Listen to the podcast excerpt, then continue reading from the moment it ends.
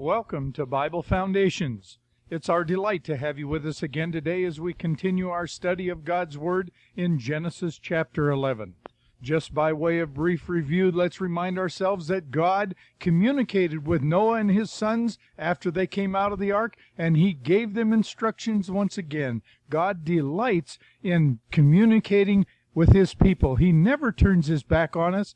And Noah had come to him by faith, and now God gave Noah and his sons control over all the animals and the birds and the fish. And God had the right to do that because everything belongs to God. He gave it to Adam originally, but sin abounded, and now the descendants of Seth Adam's son who believed and passed down the word of God's judgment and of God's loving care of them, of God's promise of a deliverer. God had promised them the deliverer, and now here's the descendant who is known to us as Noah, as being the one through whom the deliverer would come. Time was moving on, you see, and hundreds of years had passed, but God was keeping his promise, even though many were fighting against him.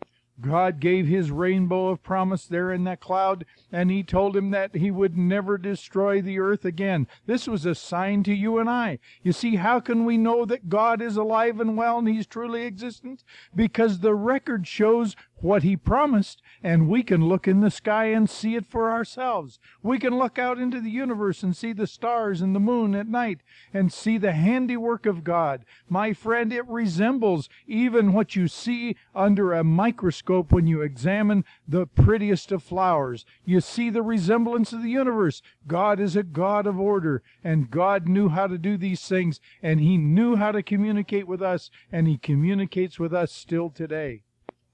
The following generations from Noah and his family is recorded in G- Genesis chapter 10, the record of the ages, the record showing us the genealogy of people, showing us our lineage clear back to Adam through Noah, and uh, our lineage from Adam clear, or uh, from Noah clear up until the time of Christ. All of this is recorded, and the generations are recorded as they are here in chapter 10. And uh, we can believe it because here's an accurate record. You see, God was there. He knew how to have it written down, how to inspire people to write down exactly what He wanted because these were people who believed Him and they were open to His work in their lives to do what He was wanting them to accomplish.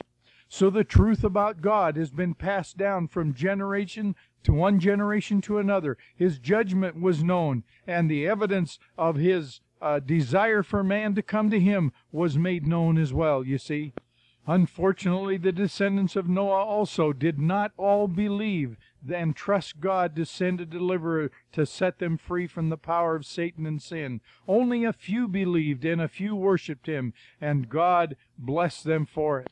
Those who refused to believe deliberately turned away from what they knew to be the truth, and they followed the lies of Satan. They worshiped idols, made like people, made like themselves. I mentioned the last time we were together how I witnessed this happening out where I used to work as a missionary in uh, among the Urundaan people in Borneo in West Kalimantan of Indonesia.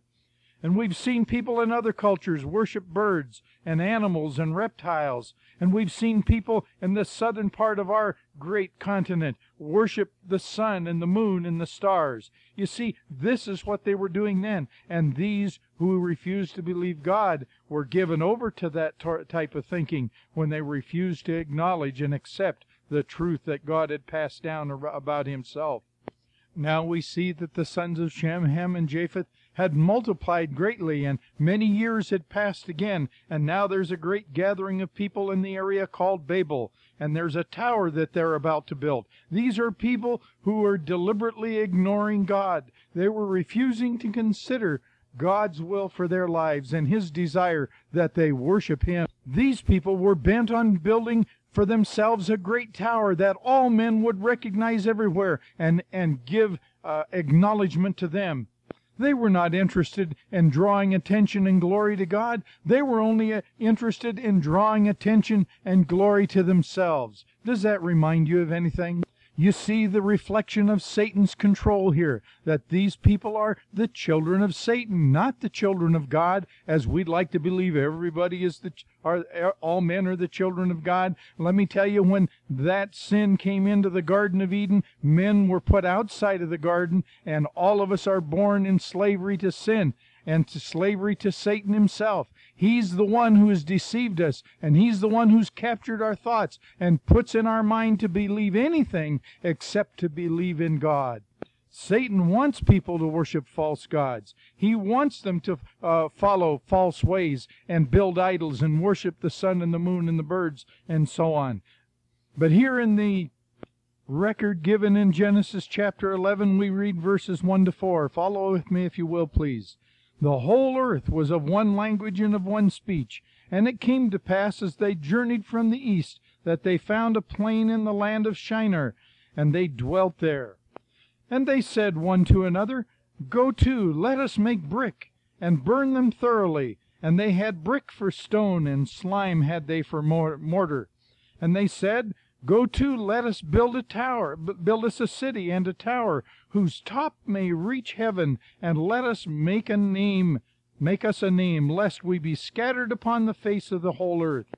Now, my friend, God is sovereign, and He alone is God, and He would desire that we would worship Him. Satan's desire is to divert attention from Him, so that he draws a, our attention away from God any way he can.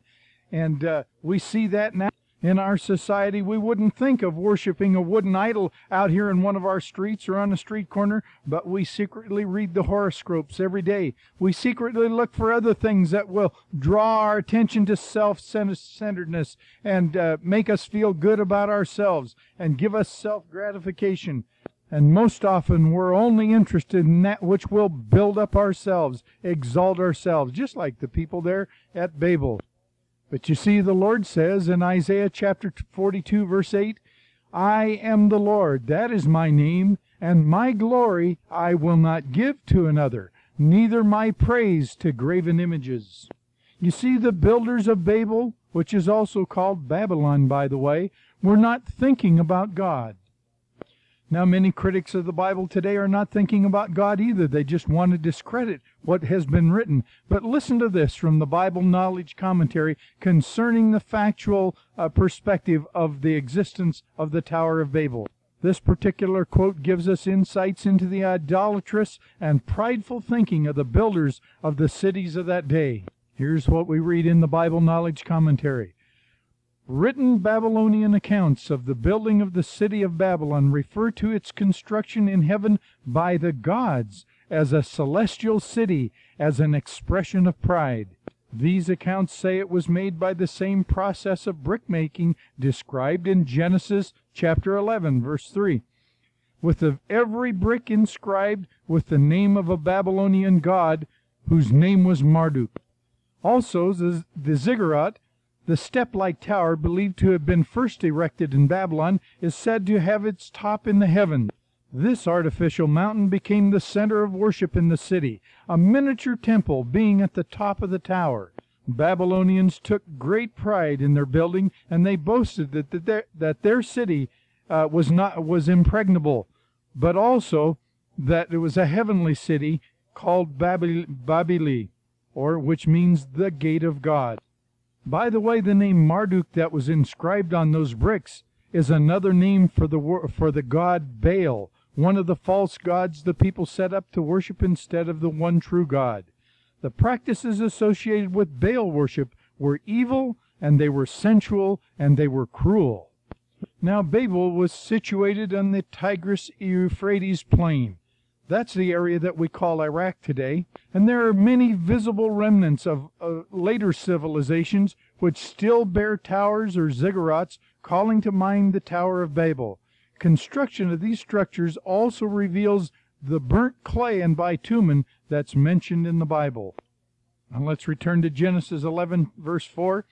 The people were gathered together to build the tower because they did not want to be scattered over the earth. And we read again, and they said, Go to, let us build us a city and a tower, whose top may reach the heaven.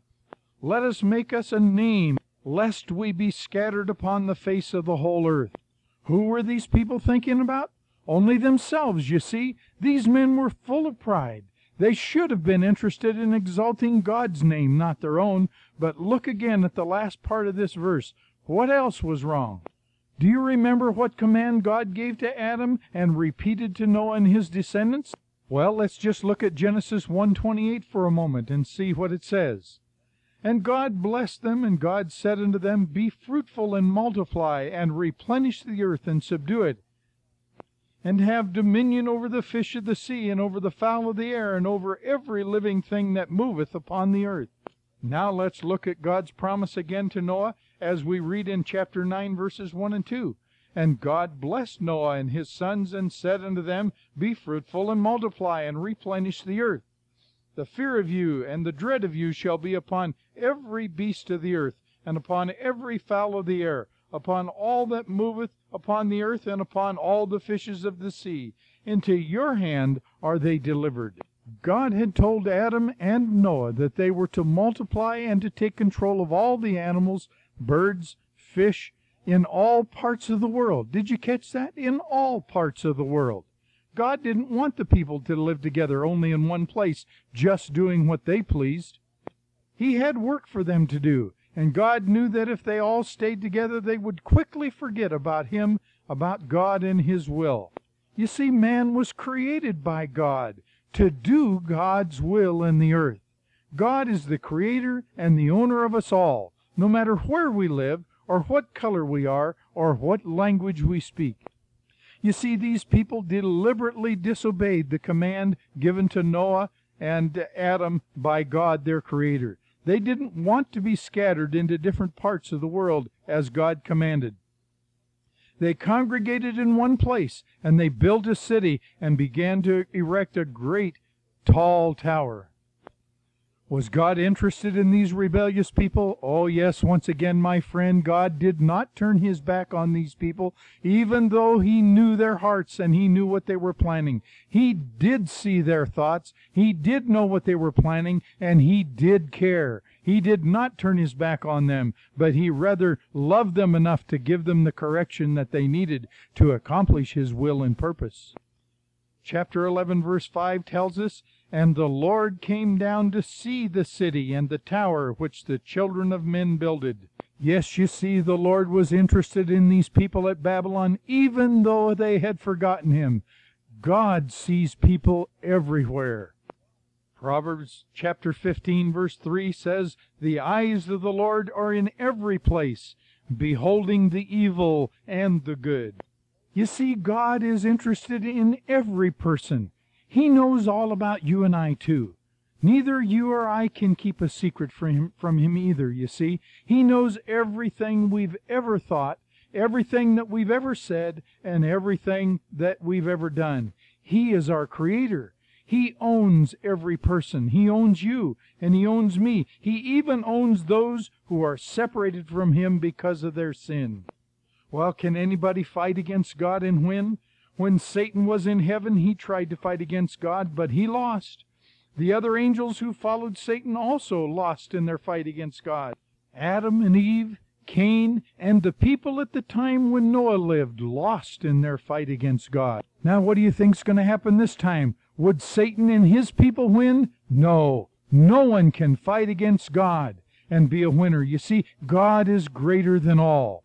Now, now let's continue reading in Genesis chapter 11, verses 6 to 9. And the Lord said, Behold, the people is one, and they have all one language, and this they begin to do. Now, and now nothing will be restrained from them, which they have imagined to do. Go to, let us go down and there and confound their language, that they may not understand one another's speech. So the Lord scattered them abroad from thence upon the face of all the earth, and they left off to build the city. Therefore is the name of it called Babel, because the Lord did confound the language of all the earth, and from thence did the Lord scatter them abroad upon all the face of all the earth. Now do you remember that God said in the beginning, Let us make man in our image, Genesis 1:26? Now again we see the Lord, God the Father, God the Son, and God the Holy Spirit discussing what he's about to do. The plurality referred to as Elohim by his descriptive name in Genesis chapter 1 is repeated here again, showing us the Trinity, showing us that he's one God, and yet he demonstrates himself to us in three persons. Now the Lord causes the people to speak different languages. Because men could no longer understand each other, they separated into various families and moved away to different parts of the country. The following years brought them to move to other parts of the world, sometimes on foot, or perhaps even by boats. Often we hear explanations of history and development of nations and languages as told only from the standpoint of man's limited understanding. If we really want to know the true origin and history of man, we need to look closely at the Bible. We need to realize that God alone can give us many of the details of the past. When we believe His Word, we have a framework on which to place archaeological discoveries and other historical references, you see, and evidences.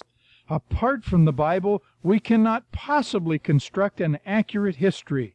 God created everything and has recorded accurately for us those foundations that man needs to know. This passage in Genesis tells us how different nations and races began, including each part eh, each of our particular ancestors. Our ancestors were at the Tower of Babel, you see. This is the beginning of history of your family as a part of a distinct nationality or language group. You see, it was our ancestors who at that point continued to turn away from the truth of God which they had known, and they followed the ideas of Satan and his spirits, which his spirits gave to him. If you've studied ancient cultures, you know the prevalence of idol worship and of false gods. Both sophisticated and unsophisticated societies have turned away from the true and living God to follow after human leaders and sinful desires, false gods, and idols. But, my friend, there were a few who continued to worship the true and living God, but the majority turned away from God. From this account, we can see that the Bible gives us insight into history. It records history accurately and gives confirmation to what actually took place all throughout man's history, you see. But more than that, it shows us what God is like and how he deals with man. You may already be noticing some of the patterns that we've seen in the ancient stories that sound a lot like patterns of life today. Men and women are still rebelling against God, you see, but God hasn't changed yet either. He cares about every individual. He knows exactly what's happening in each life, and He still judges sin, and He's still calling people to believe in Him today. Now, as we continue on in Genesis chapter 11, verses 10 through 26, we see an additional recording of those who actually lived from the time of Babel. We see the name the days of Peleg being referred to, Peleg being one of the sons of Shem. Why were the sons of Shem recorded here? Well, for the same reason that the sons of Seth were recorded, clear down to the time of Noah. Now Noah's son Shem is the one through whom the promised deliverer would come. And so the descendants, the genealogies of the sons uh, who were to be the ancestors of the deliverer are accurately recorded right here in Je- Genesis chapter 11. Once again, the only actual proven record of God's uh, account of mankind because, you see, through this lineage was the promise of the deliverer. Most commonly, unless we've done a genealogical study, you see, we don't even know the name of our great great grandfather. Not many of us know the names of our ancestors at all today, but we're going to talk about this a man coming now that lived about 4,000 years ago and is still remembered by his descendants. Why is he remembered? He's remembered because of God's promises to him that would affect them. In fact, that would infect, affect you and I today. He's remembered because he believed God and he was a descendant of Shem. This descendant of Shem was first known on the earth as Abram, the son of Terah, who lived close by to where people had begun to build the great Tower of Babel. Now let's begin to follow this important life together, the one through whom the deliverer would be promised, in Genesis chapter 11, verses 27 to 30. Now these are the generations of Terah. Terah begat Abram, Nahor, and Haran, and Haran begat Lot. The name Lot will come up again many times here in our study together, but just for now we'll recognize that he, Lot is Abram's nephew. Verse 28 And Haran died before his father Terah in the land of his nativity in Ur of the Chaldees. And Abram and Nahor took them wives, and the name of Abram's wife was Sarai, and the name of Nahor's wife was Milcah, and the daughter of Haran, the father of Milcah, the father of Iscah. But Sarai was barren, she had no child. Now, a little bit later, we'll see that Abram and Sarai's names change. But Abram and married Sarai, but Abram and Sarai didn't have any children. In those days, this was a great problem. It was a great cultural problem to not have children. In fact, in those days, the inability to have children was considered to be a disgrace. Couples who had no children were looked down on by society. Male children were most desirable so that a man might have heirs to carry on his family name. Now let's read on in Genesis chapter 11, verses 31 and 32. And Terah took Abram his son, and Lot the son of Haran, and his son's son, and Sarai his daughter in law, his son Abram's wife, and they went forth with them from Ur of the Chaldees to go up into the land of Canaan. And they came unto Haran, and dwelt there. And the days of Terah were two hundred and five years, and Terah died in Haran. This passage of Scripture tells us that Abram, Terah, Abram's father, moved from Ur and traveled up to Haran. Terah took Abram and Sarai with him. He also took his grandson Lot, because Lot's father had died in Ur. Terah planned to go to Canaan, but they only got as far as Haran, where Terah died. Now, as we move on into Genesis chapter 12, verses, verse 1, we realize that God is continuing to communicate with man. He loves man, He's never turned His back on man, and now He's communicating with Abram, you see. He's calling Abram for a special task, and he gives him special instructions. He shows him that he wants to communicate with him, and God is faithful. He shows his faithfulness as he begins to communicate, because you see, God never changes. Now let's read verse 1 of chapter 12. Now the Lord had said unto Abram, Get thee out of thy country, and from thy kindred, and from thy father's house, unto a land that I will show thee. You see, it was God calling to Abraham, God calling just as though you might have a telephone. It was God calling directly to Abraham without a telephone, you see.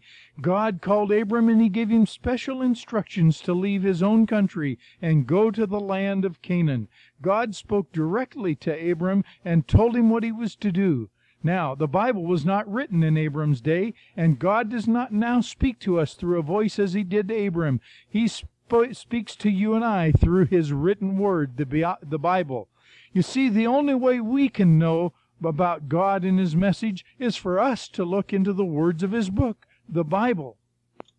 Now you see where Abram lived in Mesopotamia, the people worshiped idols. They did not trust God. They didn't know God. They didn't love God, nor did they obey Him as their Creator. Joshua chapter 24, verse 2 tells us that Abraham's father Terah was an idolater. You see, Abram was also a sinner. He too was a descendant of Adam, you see, but the difference once again was that Abraham believed God. He came to God in God's revealed way. Abram trusted God and believed his promises. You see, he believed that God was supreme and sovereign, and he had that fellowship with God in which God would trust him to uh, to uh, understand his communication and to carry out what he asked him to do. Now God's plan for Abram could not be achieved while Abram was living among his idolatrous countrymen. He must leave his homeland, is what God told him to do. He must go to a country to which God promised that he would guide him. Now God had the right to tell Abram what to do? You see, God was his owner, and he's supreme, and he's greater than all. But God shows his loving, merciful kindness and his graciousness to Abram as we see the story developing here, because God is faithful and he never changes. Now, the Bible tells us that our ancestors are the descendants of Noah, and these are they who deliberately turned away from God and the truth. They worshiped the things which God created instead of God their creator. They rebelled against him and by beginning to build the Tower of Babel. And in spite of all their sinfulness, however, God did not abandon them or turn his back on them. He didn't turn his back on his plan to rescue mankind from Satan's power and everlasting punishment.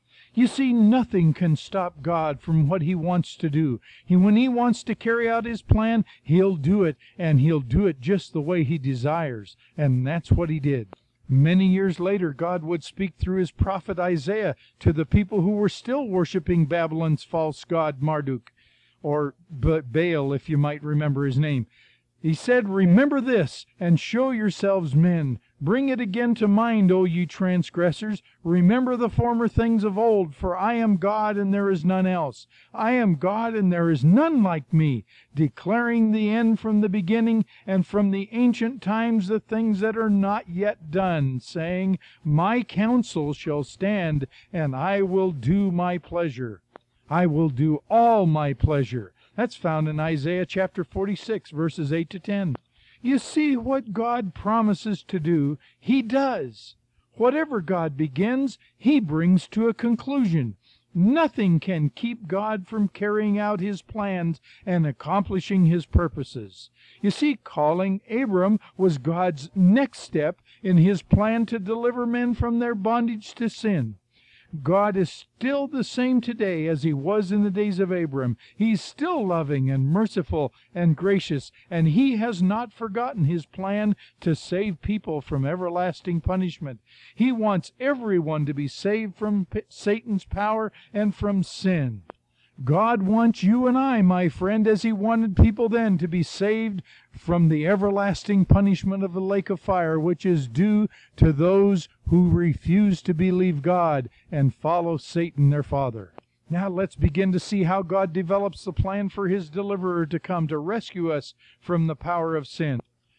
Genesis chapter 12, verse 2 reads it as follows And I will make thee a great nation, and I will bless thee and make thy name great, and thou shalt be a blessing. Now here's God promising Abram and Sarai uh, to, that they would be a great nation when they had no children. Sarah was barren, unable to have children.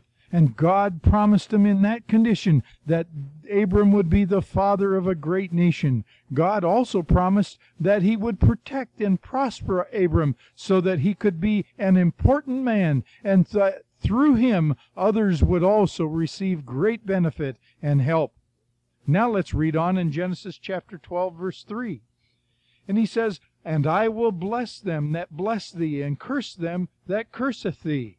And in thee shall all the families of the earth be blessed. In thee shall all the families of the earth be blessed. Now, in this verse, God also promised that he would prosper those who helped Abram, Abram, and he would bring evil upon anyone who treated Abram wrongly. But let's take a closer look at the end of that verse. In thee shall all the families of the earth be blessed. This, my friend, is the greatest of all promises given to Abram because it's about the deliverer. Do you remember in our studying in the Garden of Eden that God promised he would send a deliverer to crush the power of Satan? Now God promised that one of Abram's descendants would be that deliverer. All the families of the earth would be blessed through Abram's descendant. You see, that promise includes you and your family as well as me and my family, and all the families and all the people of the earth the deliverer would come whom God had promised to send, and it was for all people in every part of the world. Thank you for joining me again today on Bible Foundations, and until next time, this is Jerry Smyth, your host, looking forward to the promise of God completed in your life and mine.